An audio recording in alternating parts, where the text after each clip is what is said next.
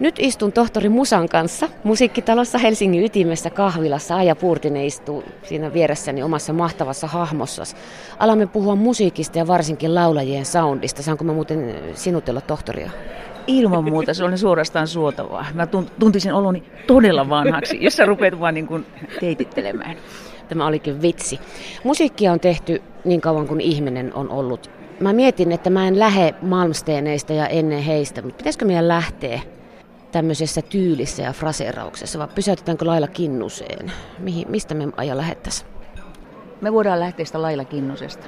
Siinä on, jos me puhutaan niin kuin ihmisäänestä ja lauluäänestä ja sen muuttumisesta, niin lailla antaa kuitenkin aika merkittävän pohjan suomalaisen naisäänen äänensä kautta, että se on, se on minusta tärkeä pointti. Miten sä määrittelet Laila Kinnusen laulun tyylin ja sen tavan, jolla hän tulkitsi? No ensinnäkin, että hän, hänellä oli, niin kuin, hän oli valtavan sivistynyt niin kuin musiikillisesti, mie- mieletön varmasti kuuntelukokemuksia. Mä en puhu niin kuin musiikin teoriasta ja musiikin historiasta, mutta paljon niin kuin seurannut aikaansa ja nimenomaan ulkolaisten artistien levytyksiä ja, ja se kuuluu hänen omassa fraserauksessansa. Lauloi hän sitten englannin kielellä, mutta hän toi niin kuin sen hienostuneen fraserauksen myöskin suomen kieleen. Äänellisesti elettiin semmoista aikakautta, että naisen ääni puhuttiin ja laulettiin hieman korkeammalta ja, ja naisen niin kuin estetiikka oli paljon niin kuin eh, naisellisempaa, eikä niin, että mitä se on esimerkiksi tänä päivänä. että se, on, se on muuttunut hyvin paljon sekä laulussa että puheessa. Toki tänä päivänä laulussa näyttäytyy äänellisesti hyvin monenlaisia, monenlaisia niin kuin äänityyppejä. Ehkä me tullaan siihen myöhemmin, että mitä levyyhtiöt suosivat, tai tämmöinen niin kuin, ää, business-musiikki, tälle top 10 artistit, millaisia ääniä siellä näyttäytyy. Mutta mä veikkaan, että Laila Kinnunen on kuunnellut varmasti paljon amerikkalaisia jats-laulajia, amerikkalaisia blues-laulajia, jotka ovat edustaneet sitten pikkasen niin kuin rämäkämpää ja maanläheisempää äänenkäyttöä. Ja mun mielestä tämä kaikki kuuluu siinä hänen tekemisessään. Mitä sanot Aija Purtini, jos mä väitän, että Jari Sillanpää on periaatteessa tällä hetkellä eniten Lailan jotenkin viestin kantaja. Mä en puhu pelkästään sitä ällästä, joka tulee ehkä tuolta Ruotsin kautta, mutta Tota, siinä varmasti on sellainen, liittyen myös hänen persoonaansa ja toki historian kaikkeen, niin sellainen tietynlainen estetiikka, mitä hän ylläpitää. Ja sitten hän on päivittänyt sitä tämän päivän musiikkigenreen niin kuin, ja sovitusten kautta sitten tehnyt, ottanut paljon vähän tämmöisiä latinovaikutteita ja, ja esikuvat voisin kuvitella, että on hyvin samantapaisia kuin mitä Laila Kinnusella on ollut. Lailan jälkeen vuosikymmenet vaihtuivat. Hän meni pois liian aikaisin, kuten tiedämme. Ja sitten tuli toisenlainen laulu, tuli puhdas folk-ääni ja tuli niin kuin naisetkin madalsivat ääntään ja artikuloivat voimakkaasti, toisten korvan rumasti mm. er, jälkeen lailan. Tota, Tämä on mielenkiintoista, jos ajattelee vaikka amerikkalaista afroamerikkalaista kulttuuria ja mitä, mitä Yhdysvalloissa tapahtui musiikillisesti. Siellähän oli niin kuin näitä rämäkkiä ääniä, vaikka joku Bessie Smith, joka oli jazz blues-laulaja, niin sehän ei kantautunut, sinne meni todella pitkään ennen kuin se kantautui tavallaan semmoinen äänellinen estetiikka Suomeen. Ja sitten jonkun, ja folkin puolella on myöskin ollut tämmöisiä hyvin lyyrisiä, korkealta laulavia tai korkeahkolta, ja sitten puhutaan tämmöistä ohuemmasta äänihuuditoiminnasta, niin sillä tavalla laulavia laulajia, mutta se, ehkä se sanoma toi suomalaiseen niin kuin folkmusiikkiin sitten se tekstin, tekstin käsittely toi sitten pikkasen semmoista niin kuin maanläheisempää ja painavampaa tulkintaa. Lopullisestihan se tuli sitten, kun tuli tämmöinen rock-estetiikka naisten laulettavaksi, niin sittenhän sehän oli niin kuin äänellisesti, sanotaan Suomen mittapuun mukaan ihan tajunnan räjäyttävä. Ja kyllä mä sanoisin, että muska oli äänellisesti ehkä se kaikista niin kuin ronskein ja räikein. Hän avasi oven todella isosti. Todella, todella isosti, että vaikka oli, oli sitä samaan aikaan Maarit Hurmerinta, mutta hän, hän teki omaa musiikkia käännösbiisejä, mutta se oli niin kuin enemmän ehkä popmusiikkiin kiinnittyvää, mutta sitten kun tuli muska, niin hän edusti sitten äänellisesti jotain ihan muuta. Sanoma oli erilaista kuin esimerkiksi folkbiiseissä. Miten miesäänen sävyt?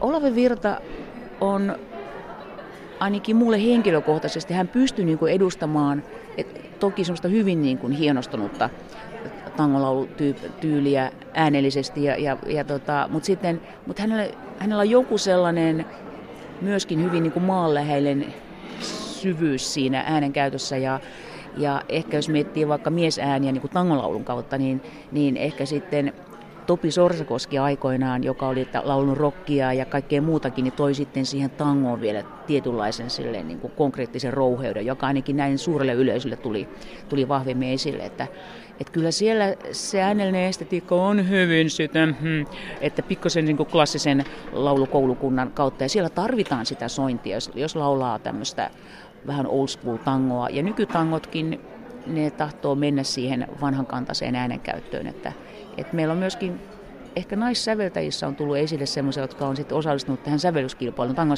sävellyskilpailuun ja tehnyt itse sen ensimmäisen version siitä kappaleesta, niin sitten on tuonut vähän tämmöisen pop-estetiikan kautta jotakin uutta näkemystä niin kuin tangolauluun. Miten popmiesten sävyt, niistä ei voi puhua esimerkiksi ilman Pepe Wilberia? Ei voi, siis ei ole. Pepe, Pepe Wilmer edustaa kyllä niin kuin äänellisesti ja tulkinnallisesti, siis mulle henkilökohtaisesti todella niin kuin sydäntä koskettavaa ja, ja, ja emotionaalisesti vahvaa semmoista laatua. Ja se, on, ja se, se tarkoittaa myöskin niin kuin lauluteknisesti, että se, se, on, se on tosi vaativa juttu. Että sä ylipäätänsä pystyt hallitsemaan sun äänenkäytön niin laaja-alaisesti ja niin hienostuneesti ja, ja, ja että siinä on väkevyyttä siinä tulkinnassa ja herkkyyttä. Tämän koulukunnan laulajia ei kovin paljon tällä hetkellä ole, tai sitten markkinatalous, levyyhtiöt eivät suosi sitä.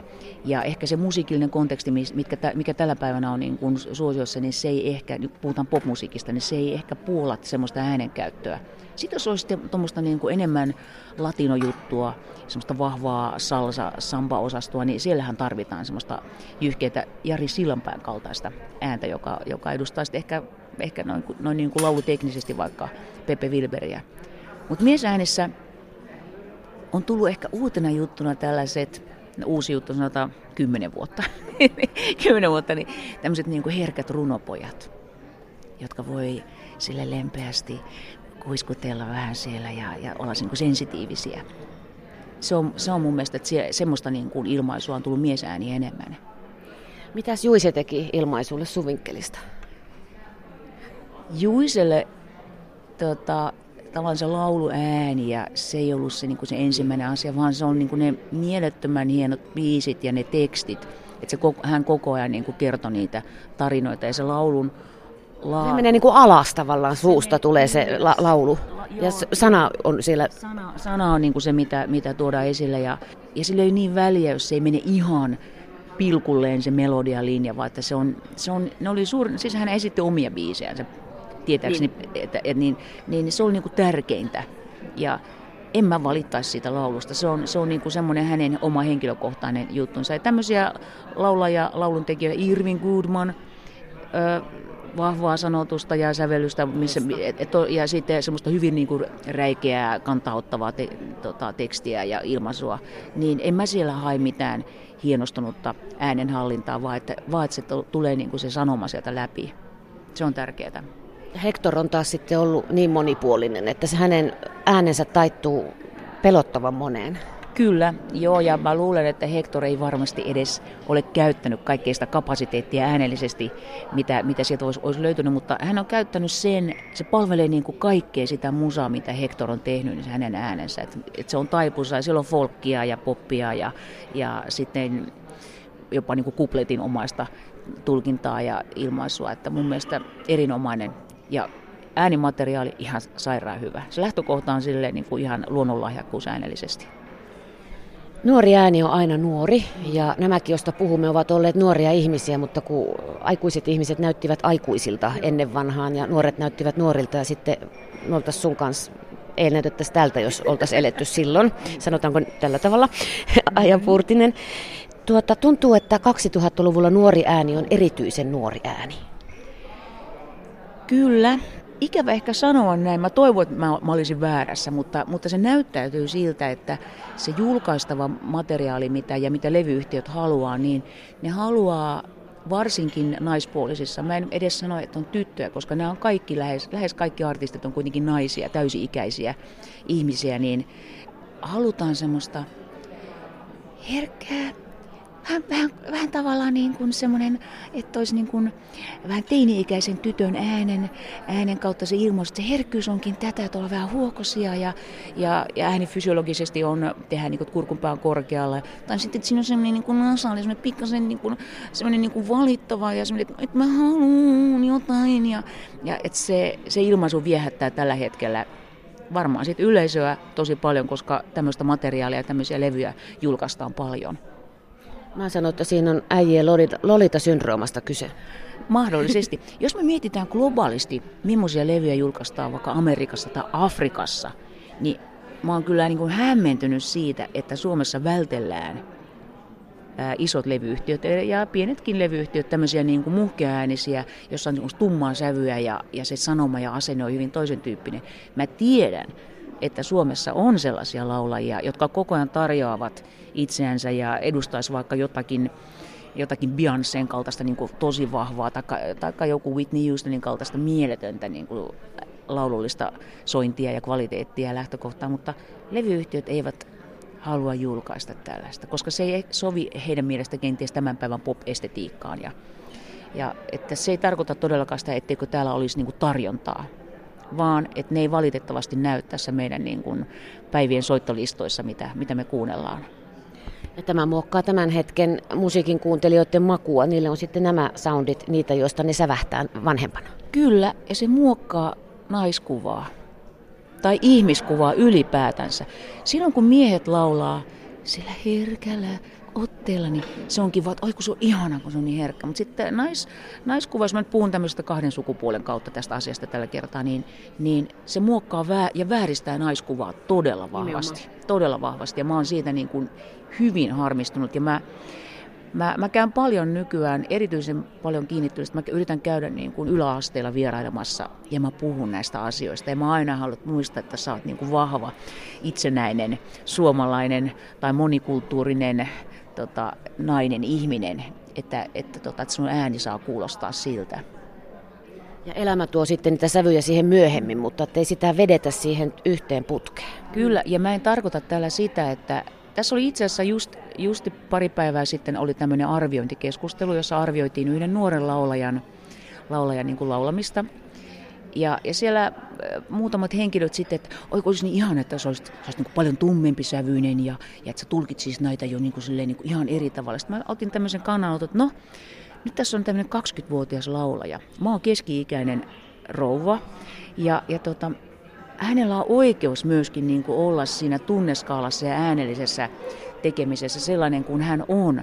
Että kyllä hän sitten 50-vuotiaana mahdollisesti kuulostaa erilaiselta, jos kuulostaa. Mutta nyt, nyt että niin nauttia, että okei, tähän, tähän niin kuin tekemiseen, että siinä on herkkyyttä ja syvyyttä, mutta äänen ei tarvitse kuulostaa vanhalta. Ääni saa kuulostaa nuorelta jos se, jos se on tällainen laulaja. Mutta se ei ole semmoinen, niin että, että, että musta olisi kiva, kun sä kuulostasit jo 50-vuotiaalta.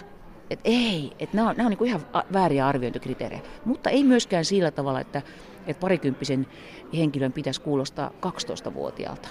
Se on niin kuin väärä signaali. Ja jos, jos semmoiseen ohjeistetaan, niin se, se ilmaisu, sä voit olla niin kuin herkkä ja hauras ja viaton, mutta sä oot silloin esimerkiksi 20-vuotiaana tai 28-vuotiaana.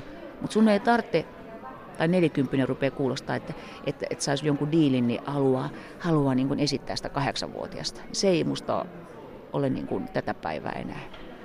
Joku Anki, herkkä ja hauras ja aikuinen ihminen, Herra siunaa. Todellakin. Ja tai vaikka Karola.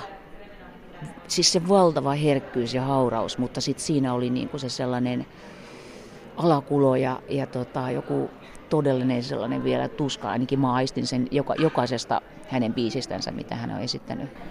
Nuoruudesta puheolea ja Puurtinen, sä oot luotsannut nyt jo nuoren miehen, mutta silloisen pojan, jolla oli vielä pojan niska läpi äänenmurroksen, eli Robinin. Hurjaa hommaa semmonen. Joo, se oli ensimmäinen kerta, kun mä ihan silleen niin kuin työn puolesta otin vastuun, vastuun tavallaan semmoisena tukihenkilönä ja, ja lauluohjaajana hänen managerinsa pyynnöstä, koska tota, Hannu Sormunen ei myöskään halunnut, hän halusi, että tämä menee nyt oikein, että niin oikein kuin se vaan nyt voi, voi mennä. Ja, ja se oli mulle silloin, tästä on nyt jo viisi, viitisen vuotta, mä otin tosi vakavasti sen, mitä nuorempien ihmisten kanssa mä oon tekemisissä, niin sen, sen vastuullisempi mä varmasti on, että mä en ainakaan jätä heitteille. Ja, niin kyllä perehdyin tähän aiheeseen ja, ja onneksi tämä, tämä toinen henkilö, tämä koutsattava oli Robin, joka on persoonana sellainen, niin kuin, että ottaa vastaan, kuuntelee, opettelee ja sitten huomaa erehdyksen kautta, että okei, ensi kerralla mä teen niin kuin me on harjoiteltu ja niin kuin me on sovittu, ettei, ettei tapahdu sitten sellaisia ikäviä vahinkoja, että ei ääni rasitu liikaa, koska sitten siitä voi tulla elämä niin kuin, niin kuin vaurio. Ja se oli mielenkiintoinen. Se, se oli useamman vuoden sessio ja alkuvaihe oli toki sellainen, että joutui luopumaan sit sen lapsen äänen vahvuudesta, että jaksaa vaikka mitä, mutta sitten kun alkoi tulla se äänenmurrosvaihe, niin sitten piti miettiä keikoilla, mikä on biisijärjestys, mitä sun kannattaa laulaa, että mikä on sävellaji. Et nyt, nyt täytyy vaihtaa sävellajia. Et yleisö ei välitä siitä, ei, ei ne kuuntele, onko tämä nyt se levytyssävellaji, vaan että sä pystyt toimimaan, toimimaan ja heittämään sen keikan. Ja nyt mä puhuin niin kuin ammattilaisen kanssa, ei harrastelijan kanssa. Robin teki ammattimaisesti pitkiä keikkoja, isot areenat, koko ajan niin kuin valtava yleisö edessä. Oslossa jonkun isoja niin kuin kansainvälisiä yleisöjä ja, ja Suomessa ihan mielettömiä keikkoja. Et ei sillä, että mun pitäisi laulaa yksi biisi murrosiässä. Se on ihan eri juttu. Aivan eri juttu. Mutta mm, kaikki ei ollut minusta kiinni. Et jos ei mulla olisi ollut niin hyvä työkumppani Robin, niin tota, ja se, että me tehtiin paljon, paljon tota, hän kävi paljon tunneille. Me tehtiin, jos oli joku hätätilanne. Kun hän oli Oslossa keikalla, niin ääni meni vaan siitä, että, että se oli niin jännittävä keikka. Me tehtiin Skype-sessio ja ääni palautui parissa minuutissa, kun me päästiin, koska se, se on niin vahvasti sellainen psykofyysinen juttu, että, että ton ikäinen ei vielä yksi aina hallitse kaikkia asioita. Niin mä voin sanoa, että me, mä en sano, että mä onnistuin, vaan että me onnistuttiin siinä todella hienosti. Et mä oon siis erittäin ylpeä siitä hänen, hänen niin kuin urasta. Saat olla ja teidän yhteistyöstä. Naisillakin on äänenmurros. Mä en ole mikään laulaja, mutta kuoro, kuorotyttö ja näin poispäin. Sitten kun se tuli jossain kohtaa, niin siltä lähti niin kuin välistä pala pois. Eikä se ole ikinä tullut. Mä ikinä pääse enää sen yli, jos raakkusin suihkussa. Mites naislaulajat? no, tämä Tästä ei ole hirveästi, tai siis sanotaan, että liian vähän puhutaan niin kuin nuorien tyttöjen äänenmurroksesta. Nuorilla tytöillä tapahtuu, siellä ei tavallaan tule ehkä niitä kukkoja niin voimakkaasti, ja sitten äänien, ääniala ei laske niin paljon kuin pojilla, pojillahan laskee sitten noin oktaavin verran. Niin naisilla se on noin terssi. Mutta naisäänillä tulee sitten tämmöinen breikkikohta, että tulee se taivas on sininen ja valko. Ja, ja se saattaa tuntua hämmentävältä. Eli että sä sitten kuuntele vaikka jotakin artistia, joka käyttää näitä breikkejä, niin sitten, ah, no, tämä on ihan ok. Naisäänessä tai tyttöäänessä myöskin on tämmöinen taipumus, että, että halutaan vältellä sit sitä breikkiä, että ei ole vielä työkaluja harjoittaa sitä, sitä äänen, äänen niin kuin yhteyttä siihen entiseen, niin sitten ruvetaankin laulaa huokosesti. Taivas on siinä. Ja tämä valitettavasti jää päälle. Ja sitten saattaa olla, että 25-vuotias ihminen laulaa vielä sitten tavallaan sillä murrosiään tuomalla huokosuudella. Ja sitten se voi johtua, se voi olla myöskin ihan semmoinen fyysinen muutos, se saattaa semmoinen mutaatiokolmio jäänyt auki, että ei saa sitä äänihuulikontaktia yhteen. Taikka sitten se saa jää, saattaa jäädä siihen tytön persoonaan, että kun mä haluan olla miellyttävä ja mä oon ihanempi ihminen, kun mä puhun näin ja, ja, tota, ja totta kai kaikki tykkää musta enemmän, kun mä puhun näin, kuin että no joo, varmaan te tykkäätte minusta, kun mä, että, kun, et pelkää tavallaan myöskin sitä, se on sellainen, sellainen niin hyväksymis, Just. hyväksymiskeino ja mä toivon, että siitä päästäisiin yli ja, ja sitten, että opettajat ja ne ihmiset, lä- lähellä olevat ihmiset myöskin kannustaisi ja näyttäisi omalla esimerkillään, että että okei, se on, sä oot aivan ihana, jos sä sanot, puhut vaikka, että sen kemian kaavana, vaikka näin ja näin, tai missä, missä, nyt ollaankaan, missä tilanteessa ollaankaan. Mutta nämä on, on hyvin tyypilliset, että se saattaa sitten niin kuin jäädä siihen persoonaan kiinni ja, ja sitä pitäisi vahvistaa. Että se oma ääni on ihan mielettömän tärkeä, että se hyväksyy sen ja oppii niin kuin käyttämään ja vahvistaa sitä. Se liittyy moneen moneen asiaan. Onko nyt enää luomuääntä olemassakaan, kun koneella voi tehdä mitä tahansa ja oikoa niin sanottuja virheitä? Levyteollisuudessa kuulee tosi vähän ihan sitä luomuääntä. Ellet sä kuuntele vaikka maailmanmusiikki äänityksiä, taikka jatsia, taikka, taikka sitten, koska joo, sanoisin vaikka nyt näin. Ja koska sitten jos sä kuuntelet ihan live-keikkojakin, meet kuuntelee jonnekin, jonnekin Stadikalle tai Areenalle jotakin kotimaisten tai ulkolaisten artistien keikkoja, ne kuulostaa ihan samalta kuin levyllä. Ja sekin antaa vääristyneen kuvan sitä oikeasta ihmisäänestä, että me ei olla virheettömiä. Et se, se on myöskin se, että ääni saattaa reagoida emotionaalisesti johonkin hetkeen siellä live-tilanteessa, ja, ja se, se on viehättävää. Että se virhe tekee meistä niin kuin kiinnostavia. Mun mielestä liian paljon live-tilanteessa yritetään imitoida sitä levymateriaalia. Et mä ymmärrän vaikka TV-keikka, jos on niin, että halutaan promotoida nyt just uutta levyä, niin sit sieltä tulee kovalevyltä aika paljon sitä tukiraitaa ja, ja se saattaa olla sen ihan liveäänen osuus muutama prosentti vaan siitä kokonaisuudesta. Mutta se on, se on ihan mun mielestä niin kuin koko ihmisyyden ja ihmisen kehityksen kannalta hirveän tärkeää, että muistaa sen elävän äänen, sen, että mitä se on. Meillä voi tulla vaikka olisi miten harjaantunut ääni, niin sinne, se voi mennä se taivas on, että vähän, ai vitsi kun mä oon liikuttunut tänään, niin se, että siellä voi tulla joku semmoinen narahdus ja se on, se on ihanan inhimillistä. Mä ikinä unohan, oliko se nyt Grammy vai noin Brit Awardsit Adele, joka lähti siinä väärässä vellajissa ja sitten se pysäyttää sen mm. Ihminen todella. Mä, mä itkettää vieläkin, kun mä... Joo. Ja tota, mä, mä voin vaan kuvitella, mitä, mitä hän on saanut sen jälkeen siitä kuunnella. Sitten sehän pyörii koko ajan tuolla, sä voit katsoa sitä miljoonia miljoonia kertoja, sitä on katsottu jo tuolla YouTubessa. Mutta miten oikean ratkaisun Nimenomaan. hän teki, että hän pani poikki ja sanoi tavallaan, että tämmöistä voi sattua.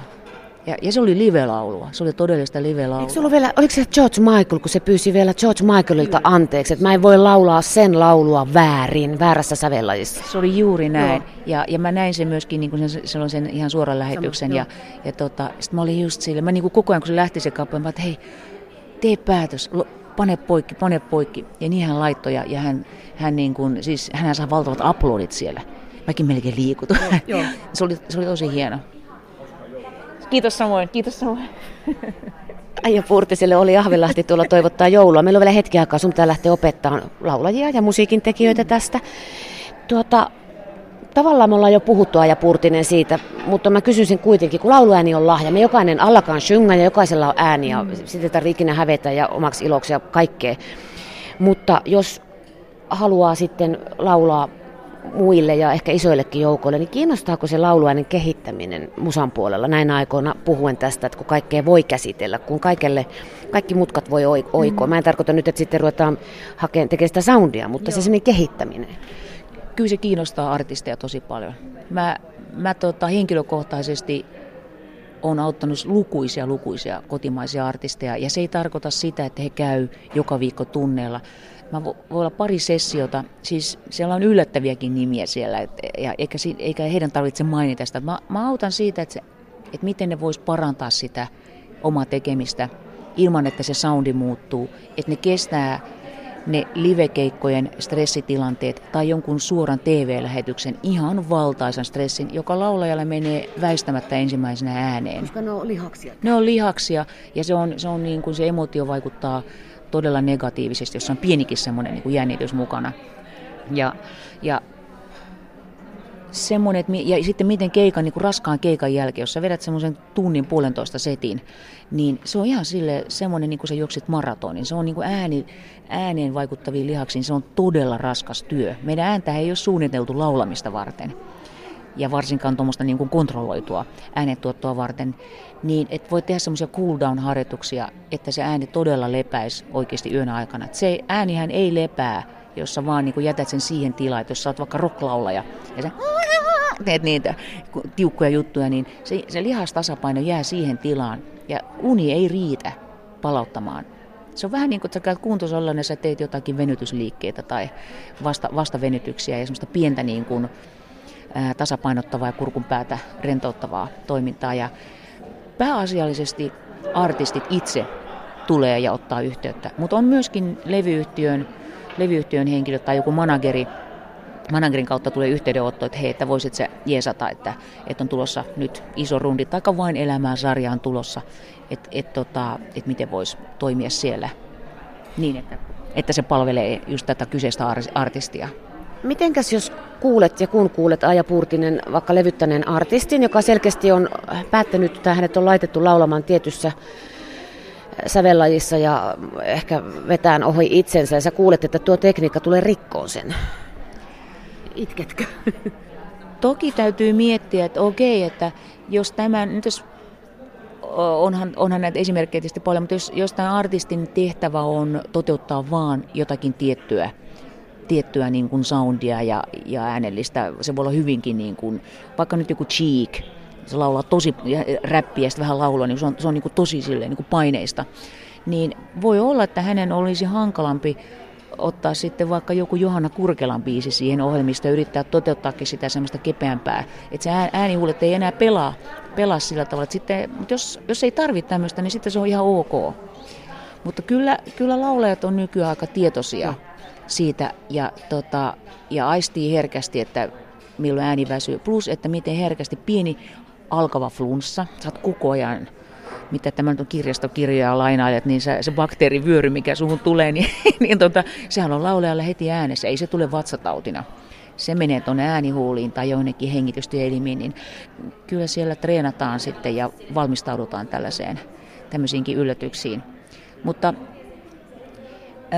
mä olen ehkä huolissani ää, just näistä naisäänistä, jotka koko ajan laulaa näin, koska että tota, äänihuulet tarttee myöskin sitä semmoista, jos se myöskin puhuu näin, niin tota, äänihuulet tarttee sitä semmoista ihan kiinteää, kiinteää niin kuin äänihuulikontaktia, värähtelyä ja, ja semmoista, että tota, jos ei sitä ole, niin se noin pidemmällä aikajaksolla voi todellakin vaikuttaa epäedullisesti.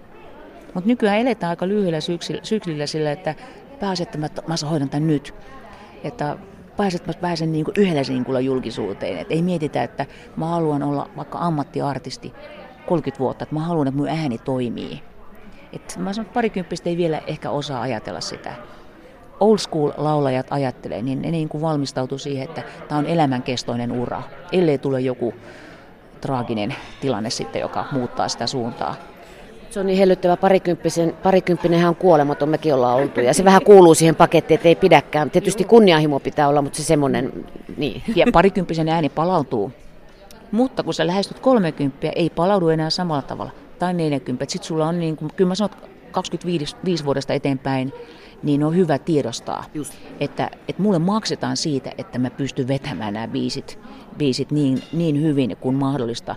Ja se rupeaa näkymään aika nopeasti, jos sä joudut perukeikkaa tai sä heität keikan sinne päin, niin kyllä, kyllä levyyhtiö on myöskin kiinnostunut siitä ja yle, erityisesti yleisö, ja niin kuuluukin olla.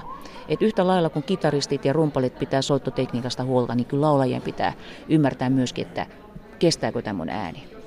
Viimeinen kysymys, sä lähdet tosiaan opettamaan tästä Aija Puurtinen. Tohtori Puurtinen pitää päästää tuonne kansankynttilä hommiin.